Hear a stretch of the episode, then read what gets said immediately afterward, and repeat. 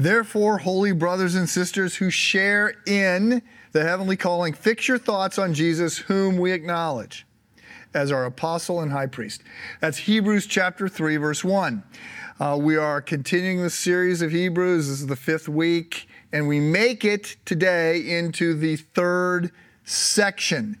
Uh, the first section was very short, just a few verses in chapter one, and, and here uh, we heard that Jesus was greater than the prophets. We then entered the second section, which starts, um, I think it's in verse four or maybe verse five, and it goes all the way of chapter one. It goes all the way through the end of chapter two, and here the focus is on the fact uh, that Jesus is greater than the angels, who I said um, were, were, viewed as being very high and lofty in their, their idea. Uh, now we move forward with the idea that Jesus is greater than Moses. And um, this, is a, this is a big deal. Uh, you might also say that, that the new covenant that Jesus initiates, we'll talk about this, but the new covenant is greater than the old covenant. So I'm reading again Hebrews chapter 3, starting with verse 1. Therefore, holy brothers. Now, let me just pause here for a second in this moment when um, much of the world is absolutely fascinated uh, or uh, sideways in anything that has to do with gender. So let me note, biblically speaking, sometimes the Bible written 2,000 years ago, uses the word man to refer to just males. Sometimes it uses the word man to refer to all of humanity. Um, there are times when it's actually very important. When we talk about Jesus being the Son of Man, uh, and Jesus being a man, because he had an actual physical body, he was a real person, he had to be, um, it, it is important. We're talking about male. However, there are other times, and I think this is one of them, when the term, uh, in this case, brothers, refers to brothers and sisters. So uh, some translations say that, holy brothers and sisters.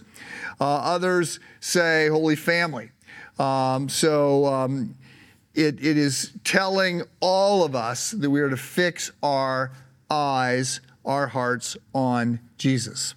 Now, uh, let's not miss the other part of this. So, this idea that it's holy families or holy brothers or holy brothers and sisters, this is the first time we have this juxtaposition of holy and whatever families, brothers, brothers and sisters. And I think um, I think this does a remarkable job of capturing both the fact that we are holy, not because we're good, not because we uh, live at that level. We are holy because we have been justified by Christ. When we come to faith, there is that great transaction. When God looks at me, he sees the credit of Jesus, he sees the perfection of Jesus. And Jesus has taken my sin and he has, he has uh, paid the penalty for it. So we are holy in this declarative sense.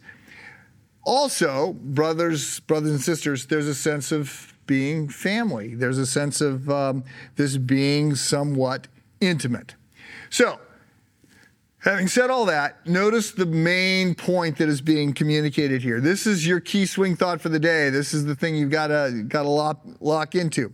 Therefore, holy brothers, holy family, uh, who share in a heavenly calling, fix your thoughts on Jesus, the apostle and high priest whom we confess. In other words, focus on Jesus, meditate on Jesus, uh, think about, ponder, reflect on the person, the work, the beauty, uh, the, the humility, the power, the majesty of Jesus. This is the second command we have received in the book of Hebrews. So, chapter 3, verse 1, this is the second command.